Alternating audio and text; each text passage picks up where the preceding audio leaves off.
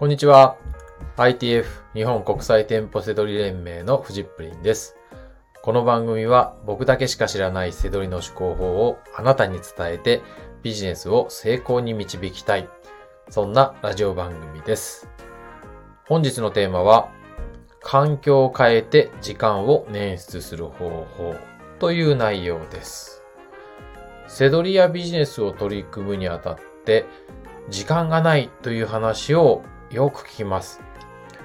まああの、忙しい自慢とかね、寝てない自慢は、あの、誰も聞きたくないのでやめましょう。はい。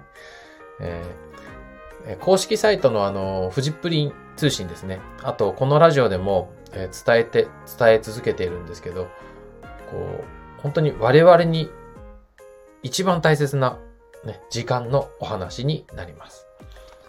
はい。えーところでですね、実は、えー先日、禁酒ですね、50日間に成功しました。10代からもう飲み始めていたので、30年間ですよ。ほぼ毎日お酒を飲んでいたことになります。はい。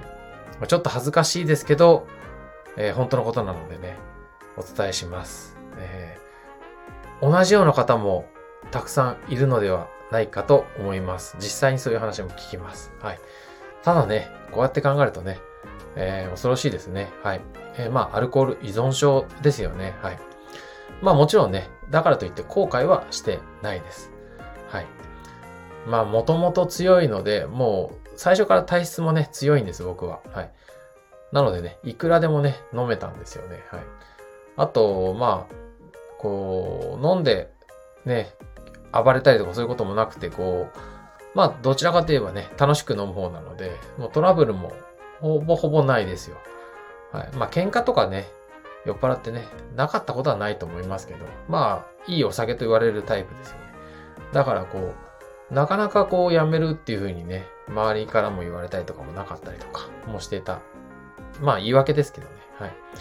ただそんな僕ですけど、えーずっとね、禁酒したいとね、ある時から思ってました。うん。で、一番の理由は時間です。うん。結局、毎日飲んで強いので、まあ、だらだら飲むわけですよ。飲んだからって言って、すごい酔っ払って何もできないとかじゃないんでね。はい。だからそれだけ無駄な時間が多いんですね。はい。まあお酒飲みながらね、仕事したり、えーまあ打ち合わせしたりとかね。まあ全然、まあそういう、あありますよね、皆さんもね。ただね、やっぱりね、まあこのぐらい酔ってないよとか言ってましたけど、やっぱりパフォーマンス悪いのは確かですよね。うん。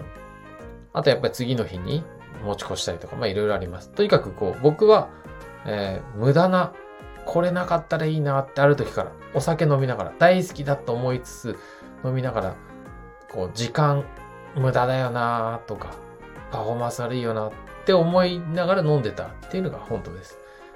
なので、まあ、ここ数年間禁酒にはもう何回もチャレンジしてたんですよ。はい。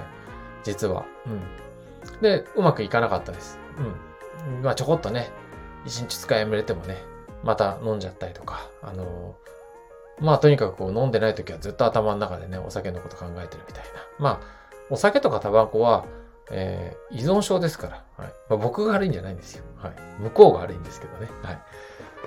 で、まあとにかく何回チャレンジしたのか、もう忘れちゃいましたけど、えーとにかくね、続けていたところ、まあ今回はうまくいっていて、もう今全く、えー我慢していません。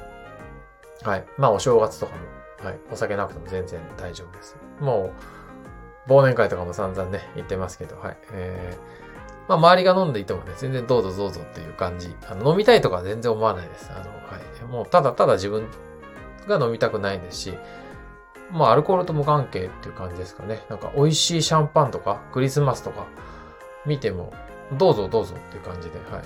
全然飲みたくないで、ジュースの方が、まあ、飲みたいジュースとかの方がいいっていう風になってます。はい。まあ、えーまあね、まあ今日はね、禁酒の話っていうよりも、僕は、あの、これからね、禁酒の、禁酒も詳しくなって、まあ専門家になりたいぐらいなので、まあ今、本当に勉強してるので、まあ、この辺はね、お楽しみにしてください。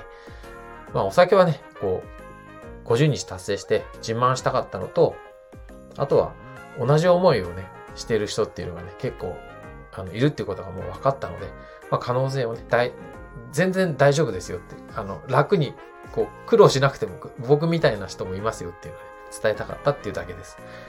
で、今日伝えたいのは、環境を変えると時間が手に入るっていうことです。まあ、お酒を例え、お酒はね、ちょっと大きな例えすぎるかもしれないですけど、僕は今お酒を飲んでいた時間が手に入りました。はい。お酒を飲んで、えー、翌日二日酔いで動けないとか、そういう時間も手に入ったわけじゃないですか。はい、まあ、これはね、あの、なかなかやめられないお話かもしれないですけど、そう思わないでください。とにかく何か無駄な習慣を変えると、その時間が手に入るっていうことが言いたいんですよ。はい、小さいものとかでもいっぱいあると思うんですよね。衝動買いとか。はい。あとゲームとかだったらね、もしかしたらお酒の時間よりも長くハマってる人とかいるかもしれないです。はい。で、えー、今日伝えたいのは別にこう、なんか立派な人間になりましょうみたいな話じゃないんで、はい。やめたいことをやめてくださいっていうことですよ。はい。やりたいんだったらそのままどうぞ続けてくださいっていうことで。はい。お酒も飲みたいんだったら飲めばいいですし、はい。ゲームもやりたいんだったらもうとことんやってください。はい。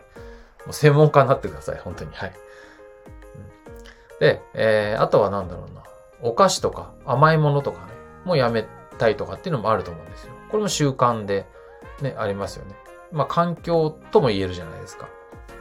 で、まあ、えー、お菓子とか甘いもの、砂糖とかをやめるって考えると、これはね、ダイエットとかだけではなくて、えー、よく考えると、例えばそれ、お菓子を選ぶ時間だとか、買う時間だとか、まあ、な、まあ、なんかあれが食べたい、これが食べたいっていう考えてる時間、エネルギー、そういうものがなくなるんですよ。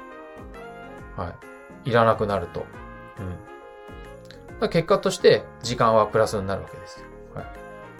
あとはね、環境を変えるとなって、例えば痩せたいとかかっこよくなりたいとかね、ありますよね。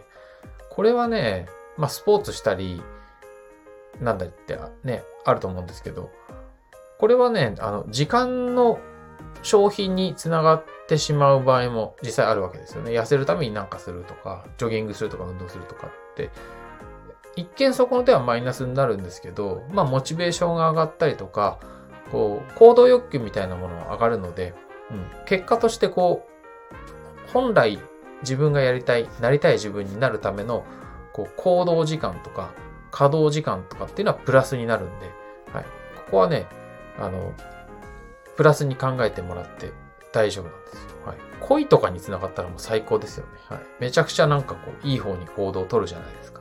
はい。まあ、恋に溺れるとかじゃね、格好悪いかもしれないですけど、まあ、それでもいいかもしれない。あの、はい。あの、かっこよくなったり、痩せたりしてね、そういう風になるんだったらね、いいじゃないですかね。はい。まあ、ちょっと、そういうところも、あのー、こう、今ちょっと面白く、面白く言っちゃいましたけど、こう環境を変えて時間を捻出する方法っていうことで今日お伝えしていることなので、何かせっかくなので、えー、やめたい習慣とか、まあ、プラス、えー、プラ、加やめるとかじゃなくてもいいですよね。環境を変えるでいいですよ。はい。やめるとかじゃなくて何かを始めるでもいいですよ。その時に、こう、時間につながるような考え方。っていう風にやっていくと成功しやすいですよ。ただやめるとか、ただ何かをするとかじゃ弱いんですよね。そこで、まあ、時間にプラスになる。その時間で何かしたいとか、はい。なってくると、どんどん広がっていくので、えー、成功しやすいっていうことです。はい。なので、こう、無駄な習慣、えー、プラスになるような環境、そういったものをね、考えて、こう、時間を手に入れて欲しいです。はい。ということで、環境を変えて時間を捻出する方法についてお送りしていました。はい。ということで、えー、本日の放送は以上になります。最後までご視聴いただきましてありがとうございました。バイバーイ。